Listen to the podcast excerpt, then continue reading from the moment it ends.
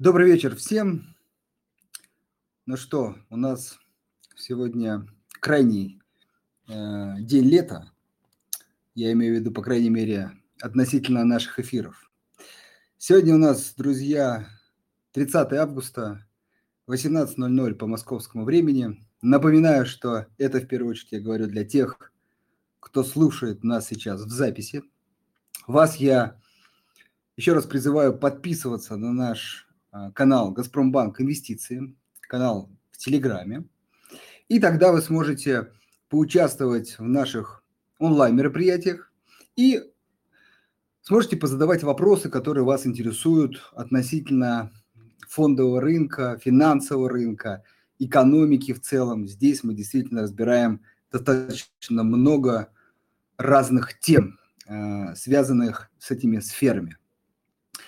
И сегодня мы э, также поговорим про инвестирование. Но пока мы потихонечку э, собираемся, буквально пару слов про текущую ситуацию на рынке.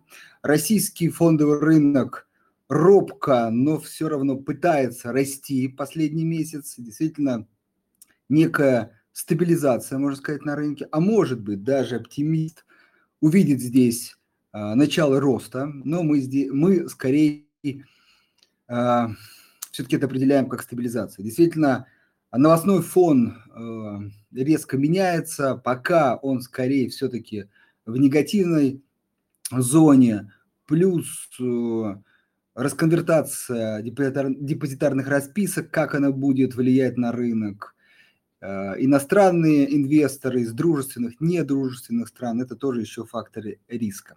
Компании, которые, с одной стороны, публикуют в целом положительные отчетности, но, однако, действительно, там, там проскакивают некие э, нотки э, текущего кризиса. Например, отчитывалась компания Сигежа недавно, и там э, пытливый инвестор мог, мог разглядеть ухудшающиеся показатели именно второго квартала. Если вычесть данные первого полугодия из первого квартала, получив второй, вот там можно увидеть некие а, снижения в производственных показателях. Это как а, пример. Также выходила отчетность недавно в К-системы. С одной стороны, выручка выросла, но чистая прибыль, к сожалению, снизилась и находится в отрицательной зоне. Опять же, компания отмечает главной причиной это текущие проблемы с подражанием, с увеличением издержек, э, там, логистики, импортозамещения и так далее, и так далее. Но при этом есть и явные бенефициары этой истории. Буквально а, сегодня мы публиковали пост про отчетность компании ДВМП. Тут действительно все а, хорошо. И рост выручки, и рост прибыли, и увеличение инвестиционной программы, увеличение количества кораблей, рост производственных показателей, если так можно выразиться, про этот бизнес. Ну, в общем, действительно все здорово. Но, наверное, для э, такой существенной переоценки мы отмечали, нужны тут еще как бы дивидендные выплаты, они бы пришлись здесь очень хорошо. Напоминаю, что, кстати, в целом мы одну из ставок э, дальнейшего роста российского рынка делаем на то, что дивиденды будут возвращаться российскому инвестору, ну и тогда, скажем, те, кто пока э, воздерживается от инвестирования, осторожничает, начнет более агрессивней а, покупать российские акции. Это в целом тоже будет способствовать переоценке. Вот в такой рыночной ситуации мы э, находимся. И сегодня э, мы вместе с Ириной Ахмадулиной, э, кандидатом экономических наук, ведущей очень популярного шоу «Деньги не спят». А, также хочется отметить, что у Ирины есть собственный канал, я думаю, так, телеграм-канал или YouTube-канал, мы, кстати, не обозначили, сейчас Ирина, я думаю, расскажет, который также называется Ирина Ахмадулина. Если хотите, обязательно также э, подписывайтесь. В общем, вместе с Ириной мы сегодня обсудим текущую экономическую ситуацию, э, ситуацию в отраслях и попробуем назвать несколько эмитентов, которые подходят для инвестирования. Ирина, добрый вечер. Андрей, добрый вечер. Спасибо большое за представление. Да, действительно, я не стала оригинальничать и назвала свои каналы просто Ирина Ахмадулина, чтобы скажем так, быть немного ближе, когда я публикую разные сообщения относительно рынка, относительно каких-то моих взглядов на происходящие события, как будто сообщения приходят от Ирины Ахмадульной. Поэтому, да, друзья, все верно. А, YouTube-канал называется «Деньги не спят», один из крупных каналов на тему инвестиций, и там я вместе со своим коллегой Василием Олейником каждую неделю освещаю происходящее на российском и американских рынках. Э, В итоге телеграм-канал э, или YouTube-канал Ирины Ахмадуллиной? Это телеграм все-таки. А, Телеграм-канал Ирина Ахмадулина, YouTube-канал есть тоже Ирина Ахмадулина, и различные за- запрещенные соцсети, там тоже Ирина Ахмадулина. Значит, не только канал. В общем, э, во всех, скажем так, соцсетях вы можете найти Ирину по имени и фамилии. Все верно, Андрей, Это, так и есть. э, это, кстати, действительно здорово. У меня такая же ситуация, так что э, действительно, как сказать, авторские, авторские каналы, чтобы не путать самое лучшее, мне кажется, название. Хорошо, Ирина, предлагаю перейти, э, так сказать, к теме, но э, предлагаю начать с таких базовых вещей, с которых мы практически всегда начинаем. Это принципы инвестирования, потому что думается мне, что очень много инвесторов и даже в это сложное время делают свои первые шаги на фондовом рынке. Может быть, кто-то их уже сделал, но, как мы иногда шутим, не в том направлении, может быть, не в столь правильном, и сейчас опять находится, так скажем, в точке ноль и пытается выбрать новое направление. Вот в первую очередь для этих людей, я думаю, очень полезно э, понять э, принципы инвестирования, на что ориентироваться, на что смотреть, э, а, как- какие цифры изучать, что изучать. Вот, Ирина, расскажите, пожалуйста, ваш взгляд, ваш подход к инвестированию. Андрей, я, с вашего позволения, начну с истории а, с 2000, седьмого года, когда были очень популярны различные э, форекс-конторы, и э, до дальнего города Владивостока, откуда, собственно, я родом, дошли тоже такие вот форекс-образовательные курсы. И впервые я услышала о том, что есть мир инвестиций, э, мир Форекса именно вот благодаря, благодаря вот этим образовательным продуктам. И, собственно, целое лето я посвятила тому, чтобы разобраться в техническом анализе.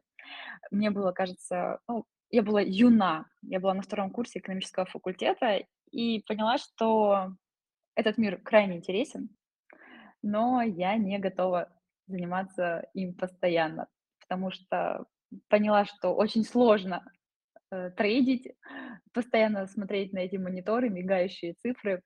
По меркам, наверное, процентного соотношения там, у меня получилось увеличить депозит, скажем так, с 500 рублей до 1000 рублей за неделю, но я очень сильно устала это делать и решила, что нет, моя история, она точно будет долгосрочная.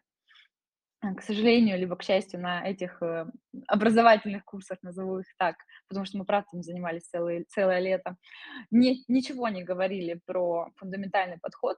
А, Фундаментальному подходу я уже обучалась в рамках своей, скажем, академической, академической э, карьеры, потому что после экономического факультета я пошла дальше обучаться в аспирантуре и поняла, что на самом деле э, фундаментально зрить гораздо проще.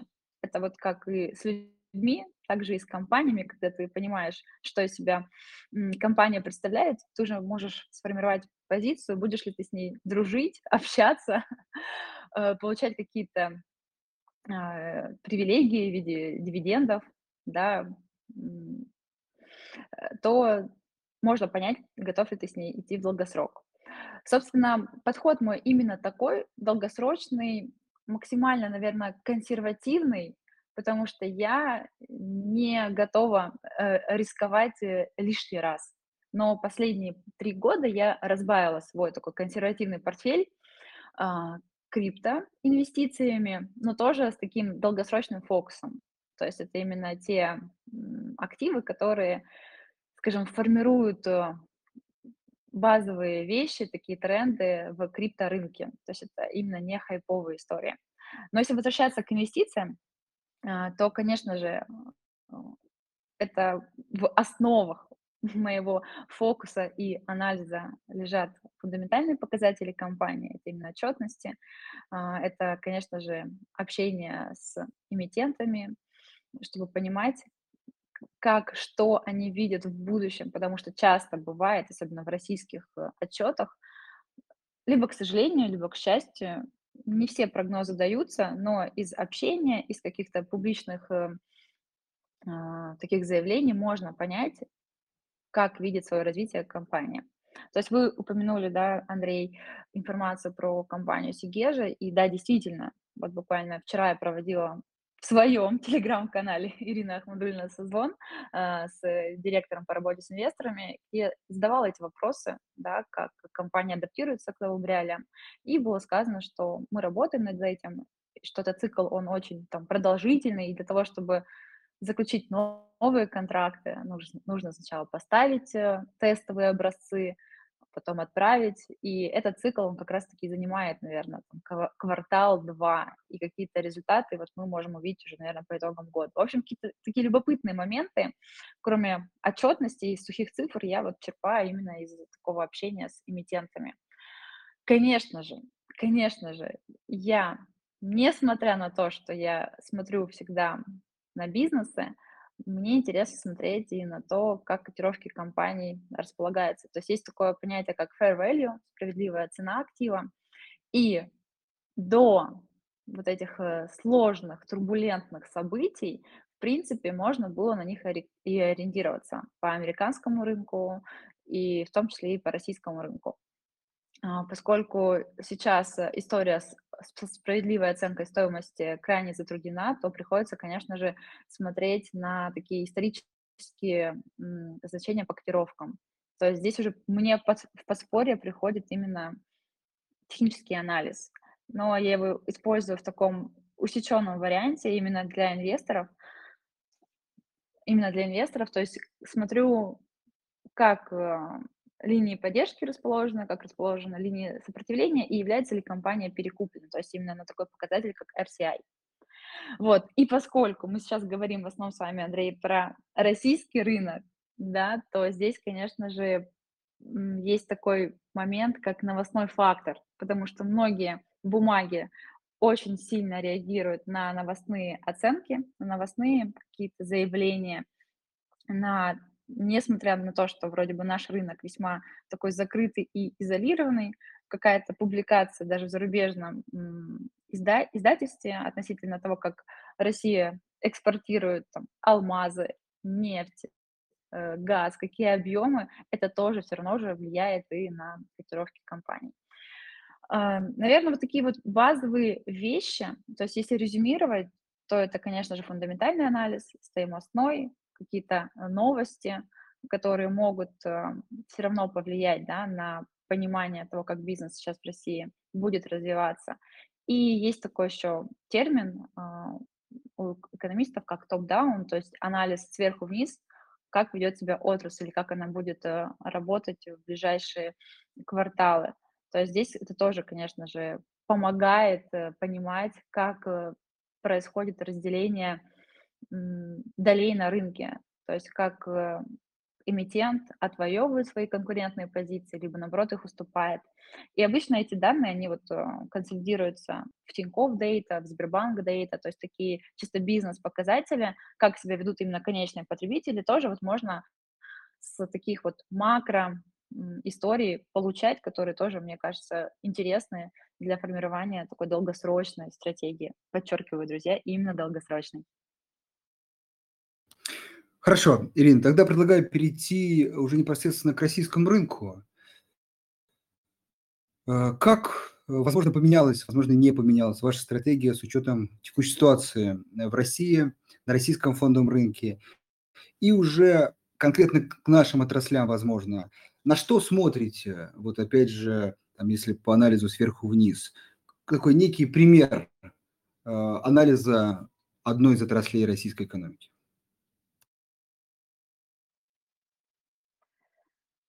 Я полагаю, что э, нас слушают э, и новички тоже, поэтому я, наверное, оттолкнусь от такой истории, что когда российский рынок стал изолированным, и российские инвесторы стали подвергаться таким дополнительным инфраструктурным рискам, то, конечно же, моя стратегия, она полностью видоизменилась. Пришлось, э, к сожалению, там, скажем, сузить позиции в долларовых активах, а, что мне делать, конечно же, не особо хотелось, но риски были существенными и, в принципе, и остаются таковыми. Поэтому а, доля на российский рынок, она сейчас у меня, конечно, значительная. Тем более, что сейчас американский рынок, он находится в такой коррекции, и пребывание в кэше тоже весьма себе неплохая такая позиция, потому что даже вот индекс DXY по последним данным тоже сейчас максимально, на максимальных, скажем, таких отметках, что тоже говорит о том, что нет худа без добра, и эти инфраструктурные риски, возможно, даже и хорошо, что мы сейчас пытаемся, учимся переживать. По поводу российского рынка, э, несмотря на то, что я в рынке э, с 2014 года э, и общаюсь тоже с коллегами, кто там гораздо старше меня, то есть этот рынок вот можно назвать очень сложным, потому что в нем не хватает ликвидности. Э, вот вы говорили, да, Андрей, про, опять же, нерезидентов, что это очищение, оно затяжное, и это тоже влияет на, скажем, формирование позиций, лично даже на, вот, на мое формирование позиций в компаниях. Рынок эмоциональный, потому что какой-то, какая-то новость, э, может быть, даже не до конца подтвержденная со стороны первоисточников, вызывает уже реакцию в котировках. И если, например, я бывает, что хеджирую свои позиции стопами, а, бывает, что приходится пересматривать, с какого уровня необходимо выставлять э, стоп-лоссы для того, чтобы не закрываться, потому что рынок провел себя, мягко сказать, слишком чувствительно на какую-то новость. Вот. И при этом российский рынок по-прежнему остается щедрым на дивиденды, потому что, несмотря на то, что была разочаровывающая новость относительно «Газпрома», все равно сейчас каждый, э, каждая компания, которая говорит о том, что готовы выплатить, есть потенциал для выплат, эта компания становится, опять же, в, во всех вот watch-листах, в дивидендных листах. Поэтому российский рынок такой сложный, интересный и потенциально, я считаю, что он может восстановиться до определенных позиций, не уверена, что в ближайшей перспективе он восстановится до позиции до начала года, однако по определенным компаниям, конечно же, такое восстановление я ожидаю. И здесь мы можем с вами мягко и плавно перейти именно к отраслям. Согласны? Да, давайте только напомню, дорогие слушатели, что в последнем посте в нашем телеграм-канале вы можете писать вопросы, которые мы ближе к концу с удовольствием адресуем Ирине. Поэтому пользуйтесь возможностью. А теперь переходим к отраслям. По поводу отраслей, я сейчас тоже а, занимаю такую позицию, как защитную.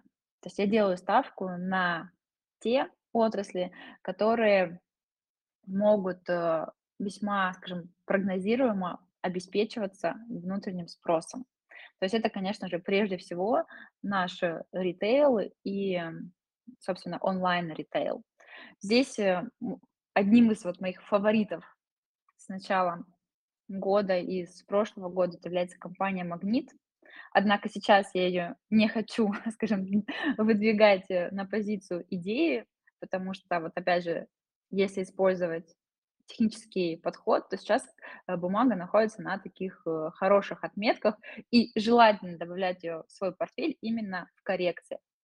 Возможно, это будет полезным лайфхаком для инвесторов, кто именно вот не всегда с мониторами перед глазами, не всегда сидит в мобильном приложении брокера. Это просто выставлять такие алармы, звоночки на вот уровнях э, поддержки. Это то есть такая, скажем, нижняя такая линия э, приятной цены для покупки. Собственно, когда вот у меня происходит такое срабатывание, а, после небольшого такого экспресс-анализа бумаги чаще всего попадают в мой портфель. А, поэтому, возвращаясь к отраслям, на мой взгляд, вот именно отрасли, которые обеспечиваются внутренним спросом, где есть понимание, что потребитель то есть в конечном там итоге я, вы в том числе, мы будем тратить товары на повседневные нужды, обеспечивать некую стабильность. А тем более, что, а, например, магнит, да, является дивидендной историей в том числе, а, то это тоже является интересным. А второй эмитент, который тоже есть в моем портфеле, который я выделяю, это компания Белуга. Вот, и буквально сегодня была тоже новость относительно дивидендов. На прошлой неделе компания отчиталась и тоже представила свой весьма хороший отчет. Тоже, опять же, подчеркивает то, что внутренняя история, когда компания не закредитована, она может вкладываться в такую экспансию, даже мягкую экспансию, тоже весьма и весьма э, перспективно для инвесторов. А, кстати, да, дорогие слушатели, я говорила, когда про фундаментальные вещи, а, про отчетности, я забыла указать, что одна из таких э, важных вещей для инвестора– это именно финансовая прочность компании.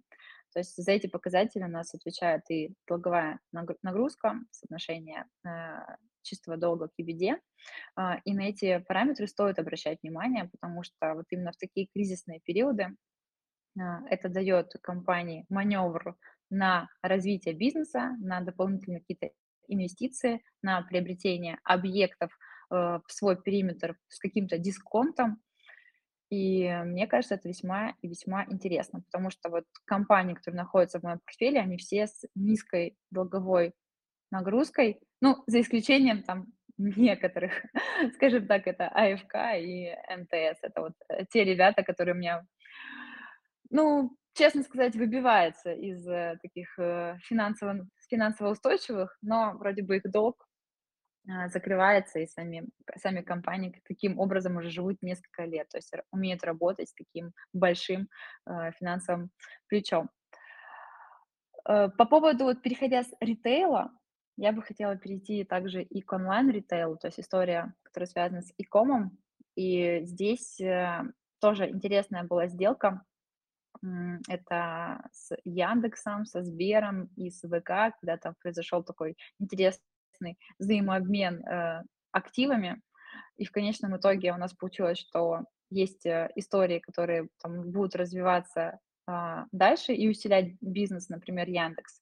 Потому что, конечно же, доля рекламного бизнеса у компании огромная, теперь будет развиваться и фудтех, и драйвинг, но у Яндекса также есть и позиции в направлении икома, и они тоже активно растут. И с этим икомом здесь я тоже хочу выделить именно также компанию Озон.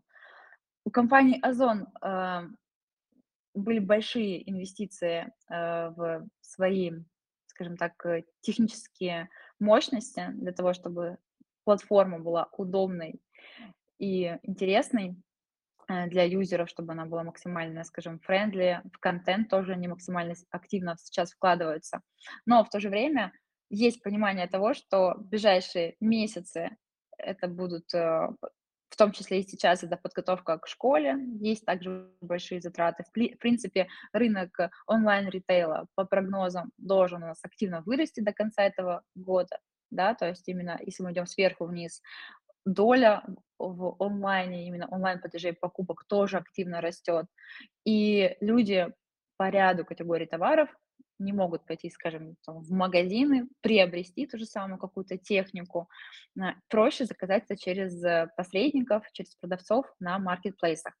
И вот этот факт, он также подтверждается не только вот аналитикой со стороны компаний, там, Озона, Валберса, Яндекса, Яндекс.Маркета, а мы видим это и в, плохом отчетности, э, в плохой отчетности NVIDIA, что да, действительно, из-за того, что есть э, санкционное давление, компания недозарабатывает, несмотря на то, что они пытаются там, держать уровень рентабельности на хороших позициях.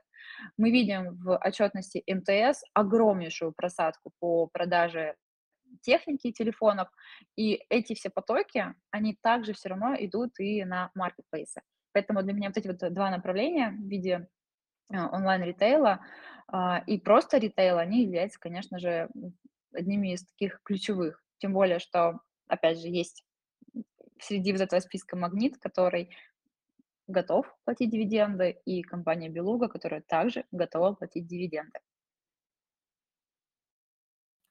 Хорошо, э, Ирина, пользуясь случаем, очень нас тоже мучающая компания Озон. Много про нее говорили.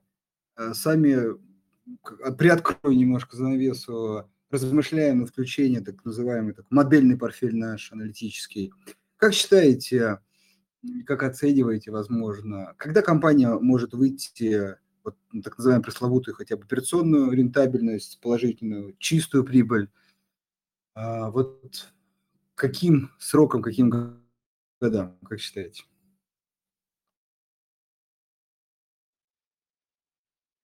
Ну вот опять же, да, если верить э, заявлениям менеджмента, то их планы на э, рост такой метрики, как GMV, да, то есть э, стоимостной оборот товаров, там, включая и услуги, он э, подтверждается.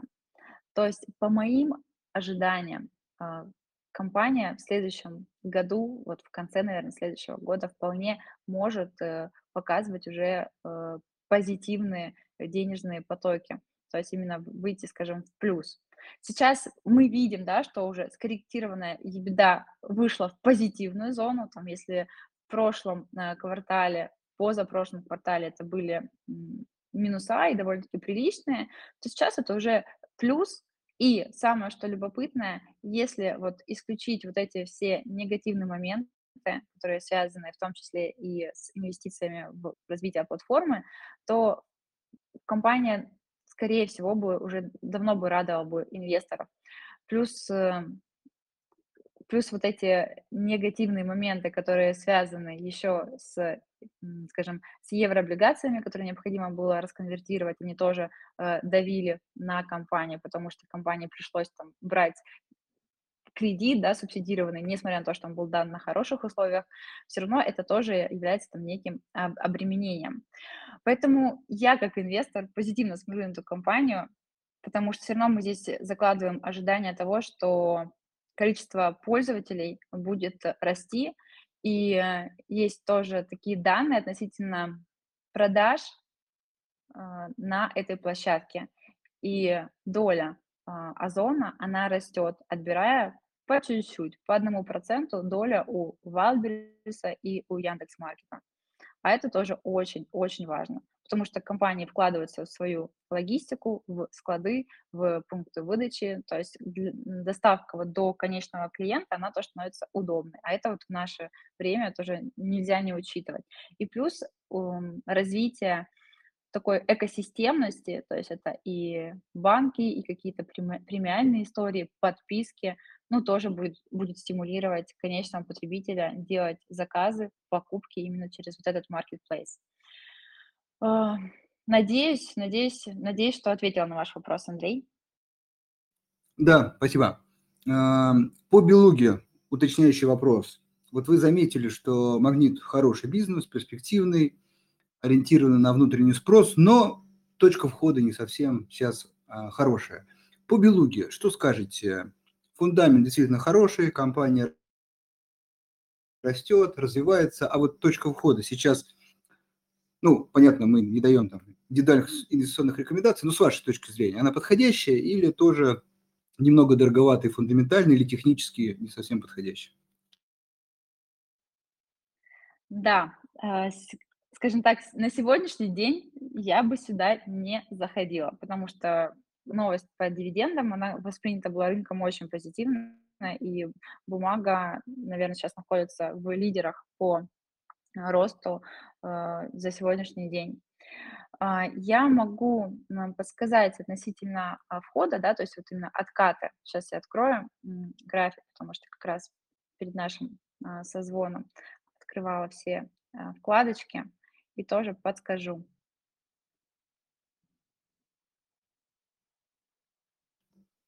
Хорошо, э, уважаемые слушатели, напомню, так. возможность писать э, про вопросы. Да, Ирина, продолжите. Смотрите, вот если мы откроем такой недельный график, то буквально три недели тому назад у нас была консолидация по этим бумагам вот на уровне 2400, 2450. То есть, на мой взгляд, сейчас, конечно же, мы вот ждем такую восходящую историю, но всегда после каждого такого позитива на рынке всегда будет коррекция. Плюс мы еще не забываем, что есть такой, скажем, общий э, сентимент по рынку, да, российскому, и мы все вот ждем этого злосчастного выхода нерезидентов и очищения по рынку, чтобы это как-то отразилось на котировках более существенно. Поэтому такие откаты, я думаю, они будут, и можно воспользоваться и дивидендным гэпом, да, зайти в эту позицию, да, упустив дивиденды, но обычно дивидендные стратегии, мне кажется, на российском рынке э, должны сочетаться и с фун фундаментальным ростом и с курсовой стоимостью бумаги. То есть если вы потенциально видите компанию из этого сегмента у себя в портфеле, вы хотите получать дивиденды, то можно поискать точку входа, точку входа вот именно таким, скажем, техническим путем, выставлением алармов на покупку, либо просто дождаться дивидендной осечки. И по классике, по историческим данным, обычно ряд бумаг закрывает дивидендные гэпы в течение месяца, и вот будет у инвесторов фактически целый месяц на вход в позицию. Но это опять же, да, вот долгосрочные истории, они вот могут формироваться по таким каким-то спринтам. Вот если какие-то краткосрочные спекулятивные сделки, здесь я, конечно же, не буду подсказывать, потому что это вне зоны моего профессионального интереса. Хорошо. Ирина, следующий вопрос. А, вот вы опять же упомянули магнит. Э, есть у нас еще одна тоже известная компания X5, тоже в ритейле, но там депозитарная расписка. Вот скажите, пожалуйста, как вы вообще относитесь э, сейчас к инвестированию, скажем так, э, относительно российские компании, которые все-таки юридически зарегистрированы не в России?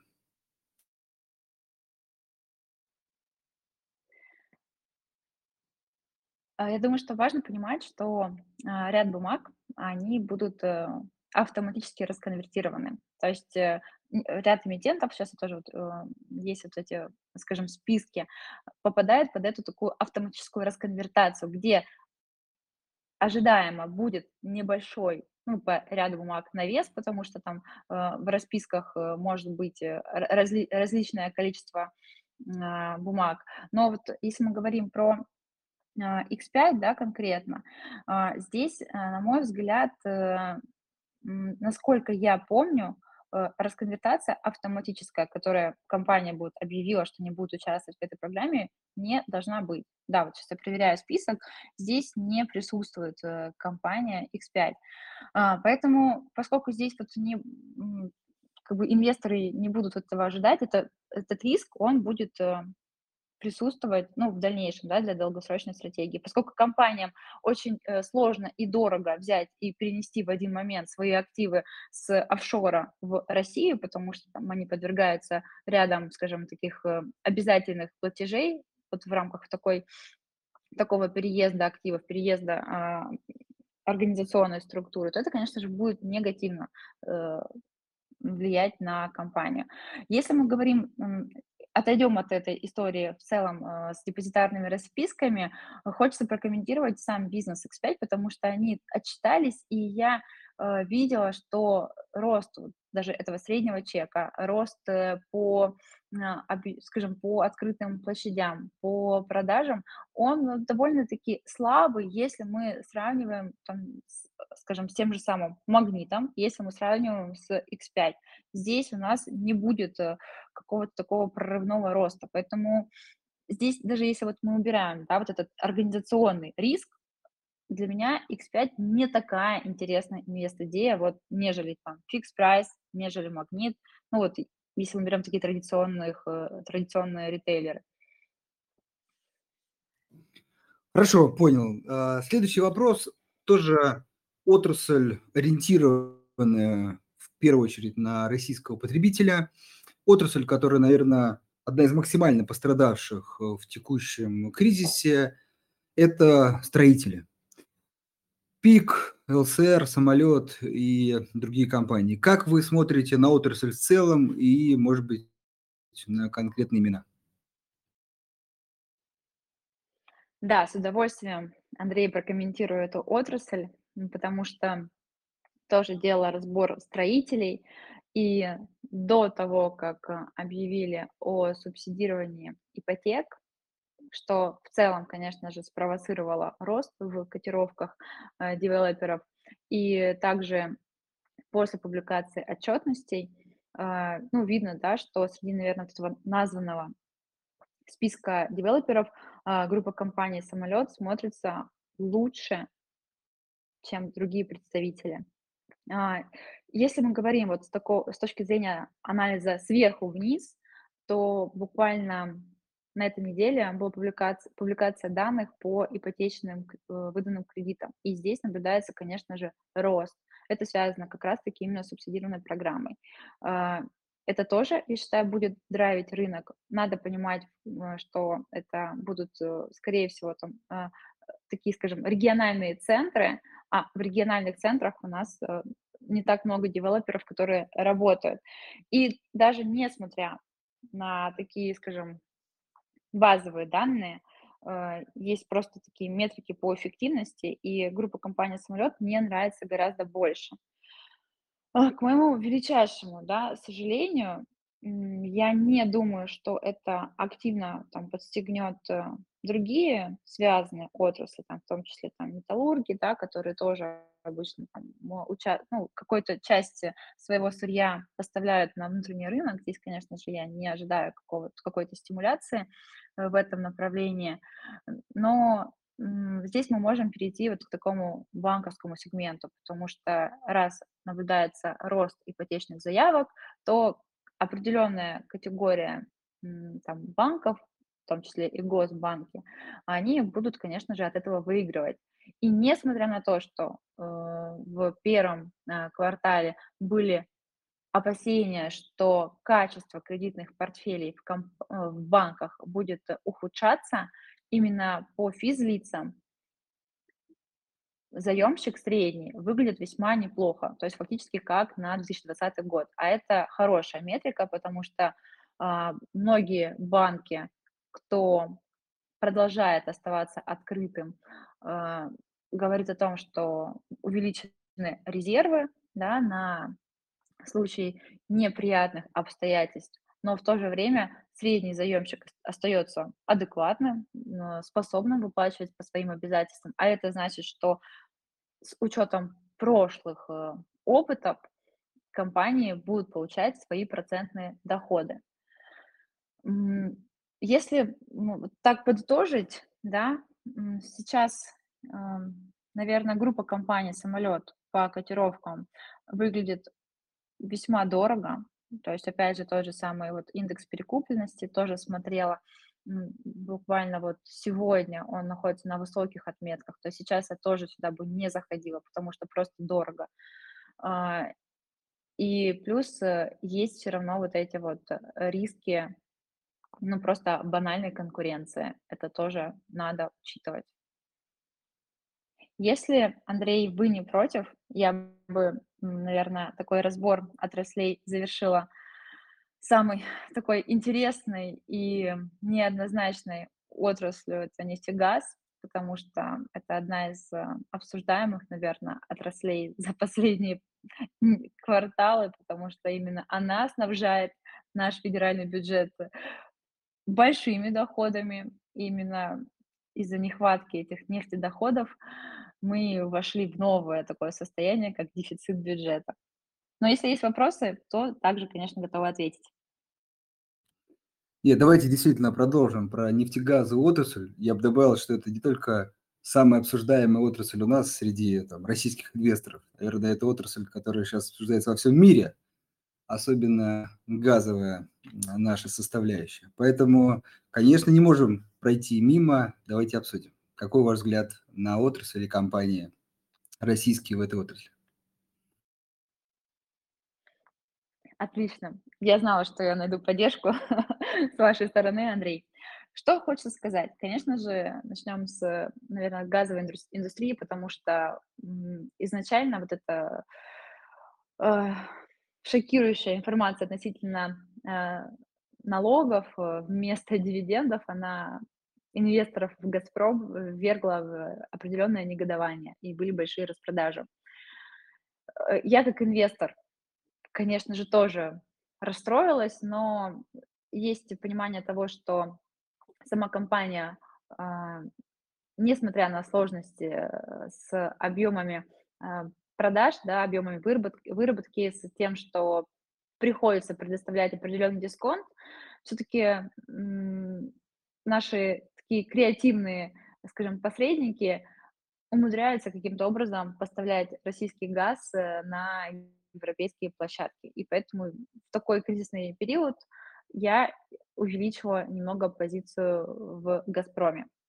А сейчас, э, если мы говорим, опять же, с такой макрокартинки, наблюдается интересная расстановка сил. А, цены на газ в Европе находятся на экстремально высоких отметках. Расходы домохозяйств на обеспечение, скажем, электричества, газа, вот именно вот, вот этой составляющей тоже большие. А, там, по определенным оценкам это свыше, чем э, среднее за последние 50 лет. То есть те же самые великобританцы привыкли э, платить порядка 4-5% от своих доходов. Сейчас уже эта цифра перевалила 10%. Это очень некомфортные уровни. И ряд представителей э, стран Евросоюза тоже уже идут в сторону переговоров для того, чтобы поставлять российский газ. Как сами они отвечают, все равно мы платим за российский газ, но уже мы платим плюс 30% к рыночной стоимости. Конечно же, это не нравится. Поэтому э, в моей инвестиционной таком мышлении, рассуждении лежит буквально два поинта, что Россия является большим поставщиком газа, э, это раз. Второе, что цены на газ, они сейчас находятся на некомфортных для потребителей уровне, поэтому что в том числе и связано с логистическими издержками и высокой инфляцией. И, конечно же, тот факт, что сейчас мы пребываем в летнем периоде, а это значит, что еще пики э, потребления еще впереди, а самое главное, вопрос в заполненности э, хранилищ, он тоже стоит, потому что восполнять вот эти необходимые уровни резервирования необходимо. И здесь у нас есть буквально несколько клиентов по поставке газа. Это, опять же, ну, страны СНГ, да, в том числе, и Соединенные Штаты Америки. Соединенные Штаты Америки не в состоянии удовлетворить, скажем, спрос по тем условиям, которые были бы комфортны. И здесь я тоже в том числе рассуждаю, что да, необходимо все-таки иметь долю в таких бумагах, как «Газпром», в таких бумагах, как «Новотек». Потому что зимний сезон, он, я думаю, что в какой-то степени будет определенным драйвером для котировок. Плюс все равно давайте не будем забывать, что да, история с дивидендами все-таки может сыграть на руку и в курсовом росте этих котировок, может быть, не в ближайшей перспективе, но тем не менее потенциал, он сохраняется. Да уж, зима близко, это точно. Э, нефтяные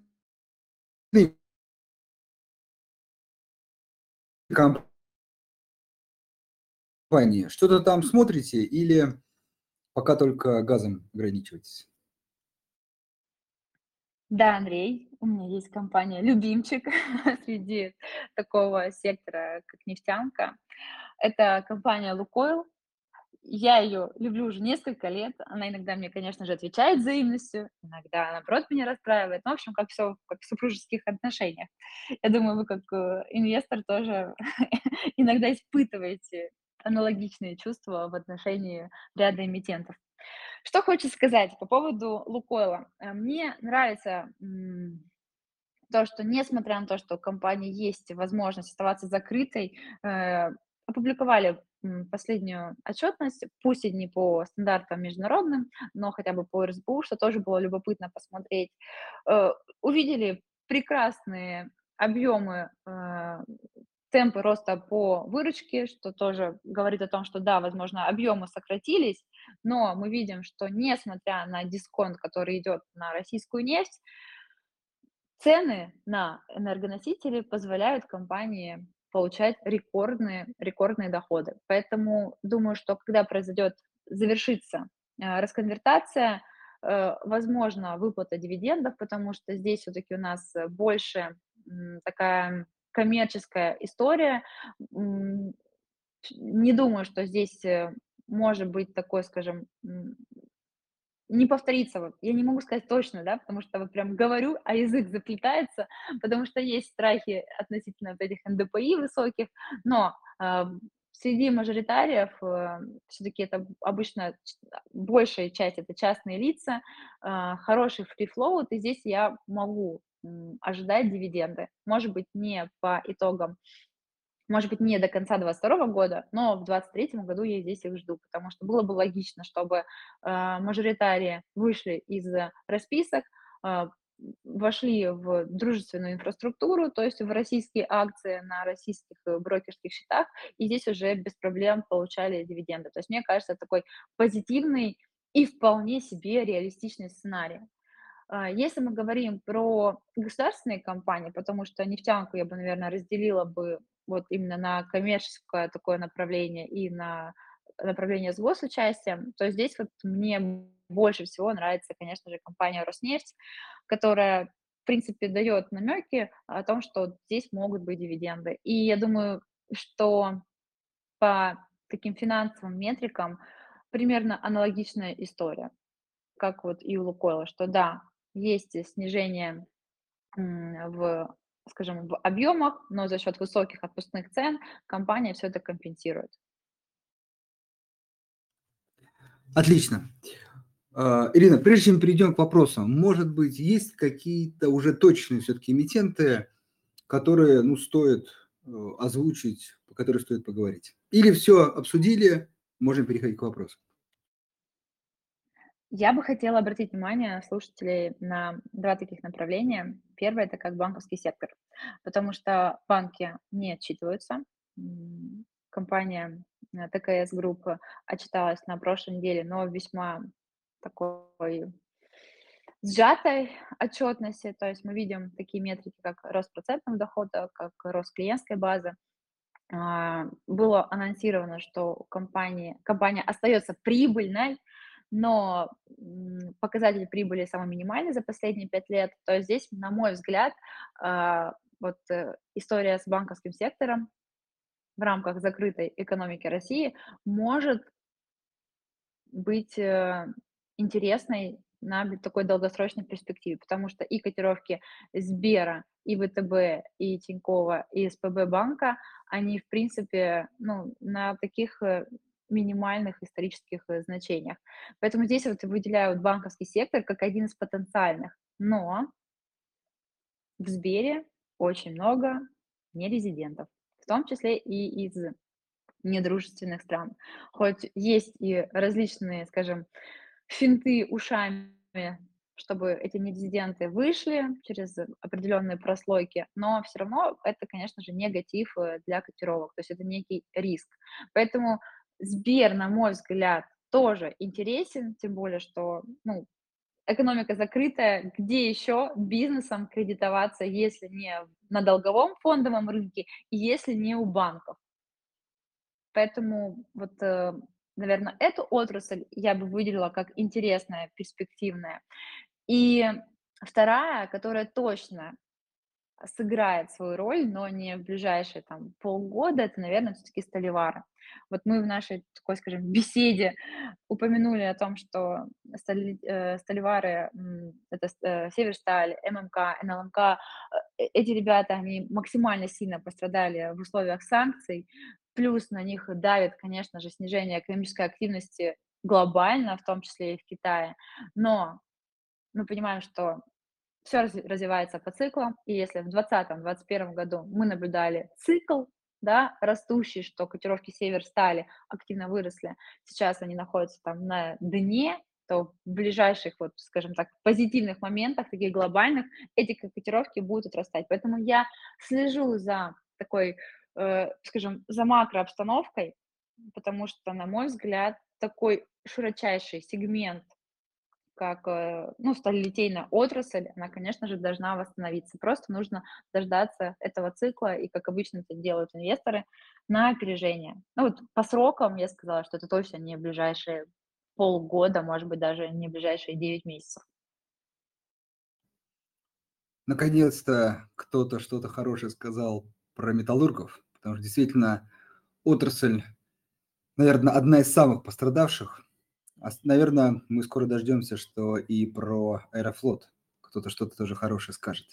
Действительно, а, есть тут цикличность, вопрос вот угадать с этим циклом, пусть даже не дно, но, а, по крайней мере, подня... понять, что в целом оно где-то близко к этому дну. Действительно, это сложная задача.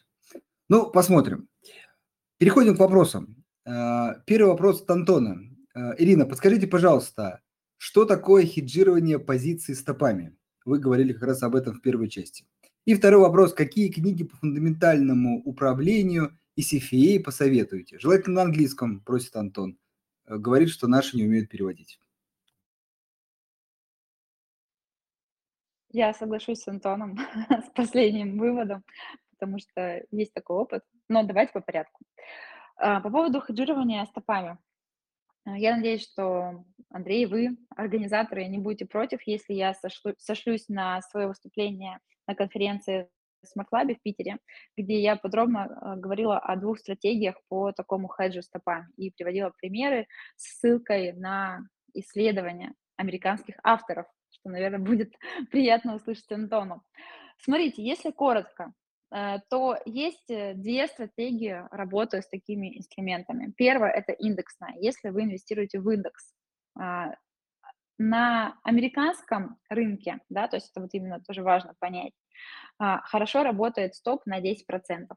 То есть вы входите в позицию, например, покупаете там широкий рынок, а, и если происходит коррекция на 10%, то у вас срабатывает стоп, вы эту сумму перекладываете в казначейские облигации, и только после того, как рынок восстановится до уровней а, срабатывания стопа, вы только потом перекладываете обратно эту сумму из, из облигаций в активы а, фондового рынка, то есть на широкий рынок.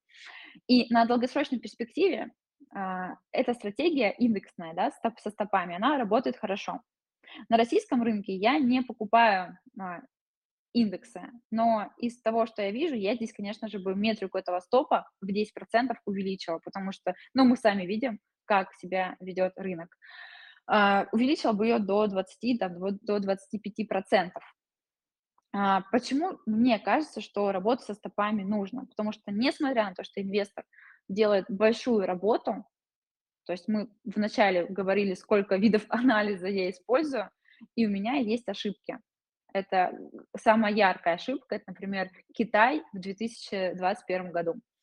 Я такими этапами выходила из Алибабы, и мне, конечно же, всегда было жаль выходить, но когда я смотрю на, эту, на этот падающий график и понимаю, что хорошо, что у меня были выходы э, в рамках, такой, в рамках такого управления рисками.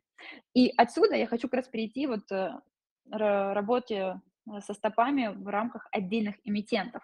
Потому что тоже, опять же, на американском рынке а, были проведены такие исследования, где работали именно с стопами по отдельным позициям. Есть такое понятие а, в инвестициях, э, как трейлинг стоп-лосс, то есть бегущий стоп-лосс. Вы его выставляете по мере того, как ваша компания отрастает. Обычно, если компания, например, отрастает на 20%, то вы от этого уровня а, берете 15%, ставите стоп-лосс. Она отросла еще выше, вы тоже стоп-лоссик передвинули. И вот с Alibaba это тот актив, который у меня просто полностью в ноль, я вышла из этого актива по стопам. А, поэтому, если интересно подробнее углубиться, то, опять же, на моем телеграм-канале э, есть э, ссылка и на выступление, и на презентацию, где я даю наименование этих исследований и более красочные с примерами об этом рассказываю. Если мы перейдем ко второй части вопроса, то э, большая часть моих таких знаний была получена из учебников CFA. Я тот человек, который, скажем, откликался трижды на сдачу этого сложного экзамена. И там, конечно же, все бумаги для подготовки, все учебники, они на, на английском языке.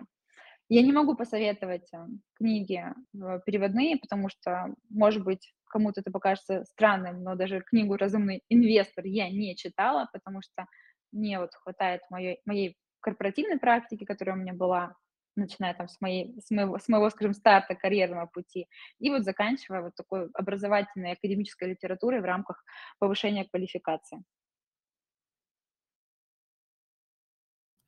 Хорошо. Идем дальше. Э, Сергей а, Ивлеев пишет, что очень рад, что вы к нам пришли, и спрашивает: подскажите, пожалуйста, какую роль занимает э, зеленая повестка и КСО? К сожалению, вот я как-то сходу не смог расшифровать. В общем, и КСО в России может, давайте так, какую роль вот зеленая повестка и КСО в России может сыграть в развитии энергетического и нефтегазового сектора?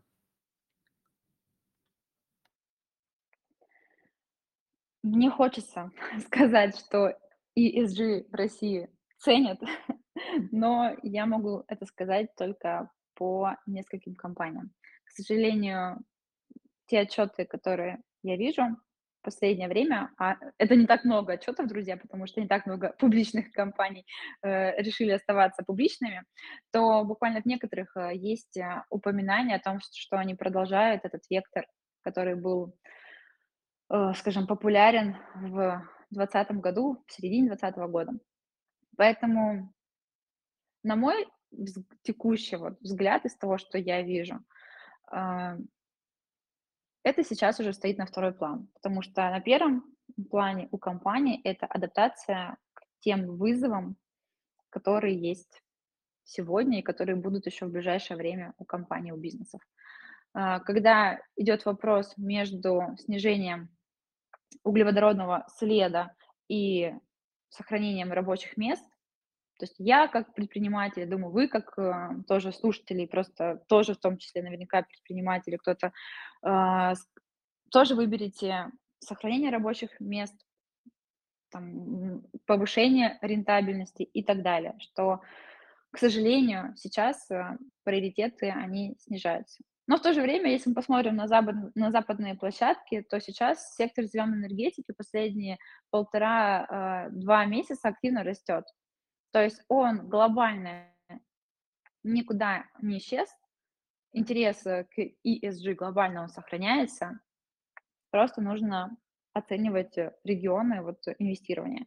Я знаю, что очень много индексных фондов а, на ESG-повестку.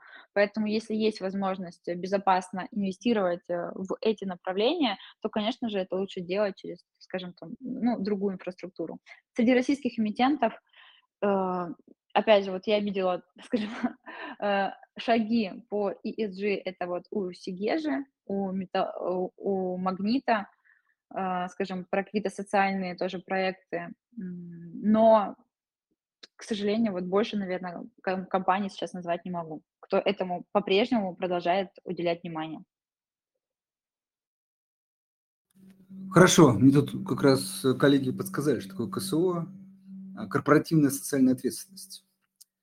А, хорошо, буду знать.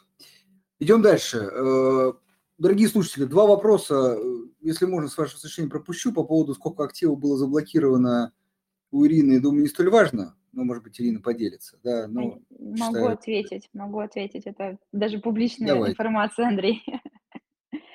Хорошо. Так сколько Друзья, же? Да, когда... Э, сначала отвечу, потом скажу, почему так мало. У меня было заблокировано а, буквально 50 баксов и 300 баксов на двух э, счетах, где есть Америка. А, также у меня был счет в э, брокере, который попал под санкции, и там, ввиду этих санкционных рисков, да, там побольше. Сейчас я точно не могу сказать, потому что, скажем, вот, вот тут вот есть сложности. Но там, где активы в управлении, где все, скажем так, более прозрачно, такие очень скромные цифры. И на самом деле это, ну, это точно и по счету, кто, где брокер попал под, под санкции, и по вот этим открытым счетам, эта сумма не превышает там и 5% от э, капиталов. И это связано с тем, что я сделала такой, скажем, анализ, э, э, санкционных рисков вот на мои портфели в феврале, в конце февраля. Если вам интересно, то на канале, на YouTube-канале "Деньги не спят" есть, э, в феврале, в марте выложенный ролик, где я как раз таки проводила вот прям инстру по инструментариям, как можно сделать такой чек для своих капиталов. И на тот момент, когда я делала этот чек, скажем, делилась в эфире, у меня доля была 30%. То есть 30% от моих капиталов должны были быть заблокированы. Я сначала подумала, что, в принципе, это неплохо, что лучше оставаться в рынке, но потом, э, вся эта история стала еще больше, э, угнетаться, и вылезли инфраструктурные риски питерской биржи. И я поняла, что даже если, э, эти 30% активов будут заблокированы, они, к сожалению, не смогут, э, я их не смогу потом перевести к другому, э, зарубежному брокеру, чтобы, скажем, ими владеть, что там будут определенные сложности у меня. И поэтому я этот процент сузила вот до таких минимальных 5%. Хорошо. В итоге оказалось правильное решение. Так, эм, по поводу, как часто Ирина совершает сделки, мы уже обсуждали. Давайте не будем повторяться. Вопрос от Катерины. Э, как вы определяете уровни поддержки и сопротивления?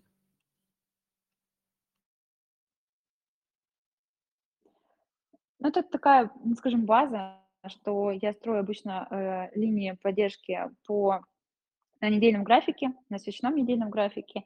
Э, есть, э, подходы, когда я строю, скажем, по, а, телу, и я, собственно, придерживаюсь такого, что я просто по телу свечи рисую вот линию по таким минимальным отрезкам.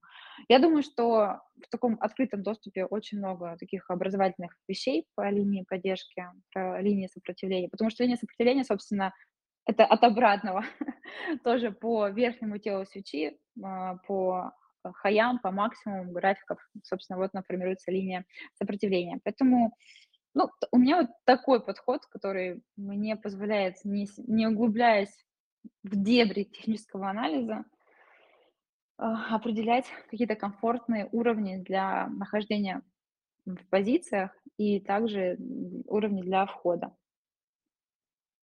Хорошо, ну то есть стандартные подходы, ничего такого, как иногда там, в техническом анализе прям сверхуникального и нового.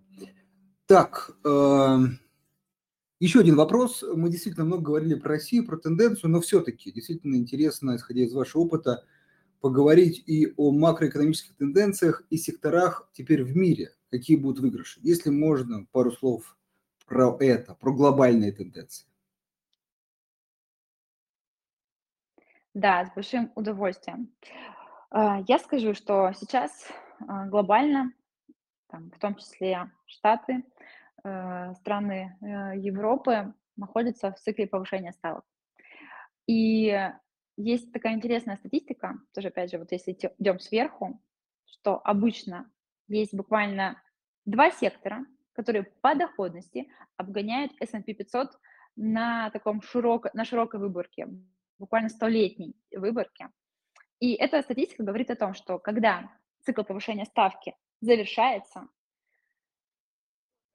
банковского сектора и IT обгоняют доходность S&P 500 на горизонте 6 месяцев и на горизонте 12 месяцев после завершения цикла повышения ставок. Согласно последнему, так скажем так, пятиминутному обращению главы ФРС э, мистера Пауэлла Джексон Холли было сказано, что ФРС смотрит очень решительно на инфляцию, будет бороться и готов бороться. А это значит, что у нас как минимум еще будет одно повышение. То есть мы, в принципе, вот 20-21 ноября, скорее всего, увидим повышение ставки. Я закладываюсь на 0,5%. А, Есть разные оценки, поэтому просто нам нужно дождаться.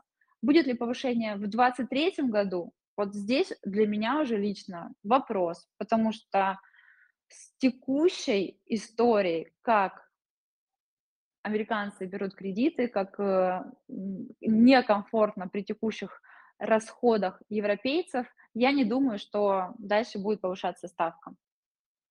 Поэтому полагая, что надо иметь определенный такой кэш, да, вот на горизонте ближайших, э, 6-7 месяцев и аккуратно входить вот в отрасли, которые были названы: IT и банковский сегмент.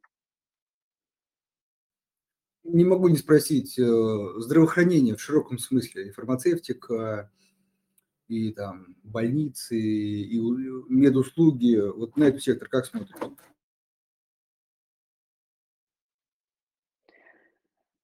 Pfizer, Андрей, Pfizer. Это, наверно, одна из немногих, э, компаний, которая которая присутствует в моем портфеле, в публичном, и тоже в личном. Позиции, по которой я пока не закрываю. Объясню почему. Объясню почему. Потому что, во-первых, э, обычно фармацевтика, э, ну, выступает как защитная отрасль, при этом, а, всё равно история с коронавирусом, к сожалению, либо к счастью, продолжает быть актуальной ввиду того, что увеличивается увеличивается число зараженных, а, растет, э, как раз таки к этому зимнему, э, периоду. И я сохраняю вот именно эти эту компанию, потому что, да, она защитна, да, она хорошо себя чувствует, э, скажем, вот в период, восстановления, но, это не биотех, здесь какого-то прорывного роста я не вижу, то есть это именно там компания, которая в какой-то степени стабилизирует. Однако сейчас, э, всё равно на большой такой повестке эта история с получением дивидендов, поэтому я пока держу, потому что у меня, ну, как бы есть всё-таки надежда на это, а во-вторых, ну, защитная история, которая, ну, в какой-то степени там мой портфель американский как-то как-то держит н на плаву, потому что полностью в кэше сидеть, ну, мне как инвестору с там с пониманием того, что деньги- это всё-таки тоже активы, как инструменты должны куда-то идти, ну, сложно. Поэтому вот фарма фармацевтика в виде мамонтов присутствует, биотех, э, очень сложно, я туда не иду. Хорошо, э, еще 2 вопроса, если можно. 1: э, как вы считаете, будет ли распространена практика НДПИ вместо дивидендов на другие компании э, ТЭКа, ну, нефтегазового сектора, да и других, э, крупных российских компаний, особенно в условиях дефицита бюджета РФ? И 2 вопрос: какая доля в портфеле Ирины компаний роста и коров? Ну, имеется в виду дивидендных историй. Да, как раз, м, когда с вами общались, у меня язык заплетался, когда я говорила про дивиденды "Лукойла", опасаясь, что вдруг будет НДПИ. Это риск, это риск, друзья. Я не берусь, а, говорить о том, что он реализуется, либо он не реализуется, потому что слишком такие смелые оценки. Всё-таки, я думаю, по беседе видно, что я консерватор с таким взвешенным подходом. Этот риск есть. И я думаю, что очень важно здесь как раз таки понимать, на каких, э, уровнях ты берешь бумагу, потому что она может очень хорошо отрасти на ожиданиях и может очень сильно упасть, когда будет анонсирована история с, например, с каким-то НДПИ. И здесь вот очень хорошо вот хеджироваться по там одному из методов, который я озвучила. А по поводу, а, ро роста, скажем, компании роста ко коровок в моем портфеле. Ну, на самом деле, а, российский рынок, он сейчас в основном пр присутствует в моем портфеле. Я его считаю, вот те отрасли, как банкинг, как ритейл, онлайн онлайн-ритейл, он весь растущий. Потому что, и растет количество там магазинов, и меняется культура потребления, и, а, онлайн-ритейл тоже активно растет там по итогам этого полугода. Он вырос в 2,5 раза, если мы посмотрим в 21 год. А 21 год- это тоже высокий год, когда у нас всё росло против ну, после ковида. Поэтому, на мой взгляд, несмотря на то, что у меня там есть Магнит в портфеле, всё равно, на мой взгляд, это тоже такая весьма растущая история. Да, Озон более растущий, но там и вот эти вопросики есть, которые вы, Андрей, мне тоже задавали относительно прибыльности. А, надеюсь, ответила. Сейчас у меня не так много, именно нефтегазовой отрасли, я её добираю осторожно, потому что, ну, э, риски вот эти есть по нерезидентам, но планирую как только появится какой-то намек на том, что уровни сконсолидировались, либо то, что не недружественные нерезиденты как-то очистили наш рынок вместе с дружественными, э, то здесь, конечно же, я буду посмелее. Хорошо. Ну и в конце, кажется, сложный вопрос, но Роман э, достаточно большой написал вопрос, сложно не задать. Вопрос следующий. Э, Ирина, какими фундаментальными источниками анализа емкости рынка вы оперируете, ссылаясь на восстановление рынка металлургии? Какова внутренняя емкость рынка РФ? Э, и сколько в миллионах тонн может э, ну, произвести та же Северсталь? Кроме того, как вы учитываете в своих рассуждениях тот же Китай? И даже Китай тут вспомнили. В общем, просят с цифрами, э, как сказать, доказать как бы надежду на металлургов. На самом деле вопрос несложный. Я даже сейчас, наверное, дам большую подсказку а, о том, как а, можно работать. Смотрите, есть несколько у нас, скажем, путей получения информации в таком рынке, когда информации очень мало. А, первое– это сами эмитенты ведут, скажем, свои соцсети. Я пользуюсь э, страничкой э, в соцсетях, э, в соцсети Пульсе Северстали. То есть буквально вот вы заходите там в бумаге, вводите там слово Северсталь, я прям это делаю параллельно объяснению, и здесь вы увидите, что у Северстали есть там свой аккаунт. Северсталь Official называется.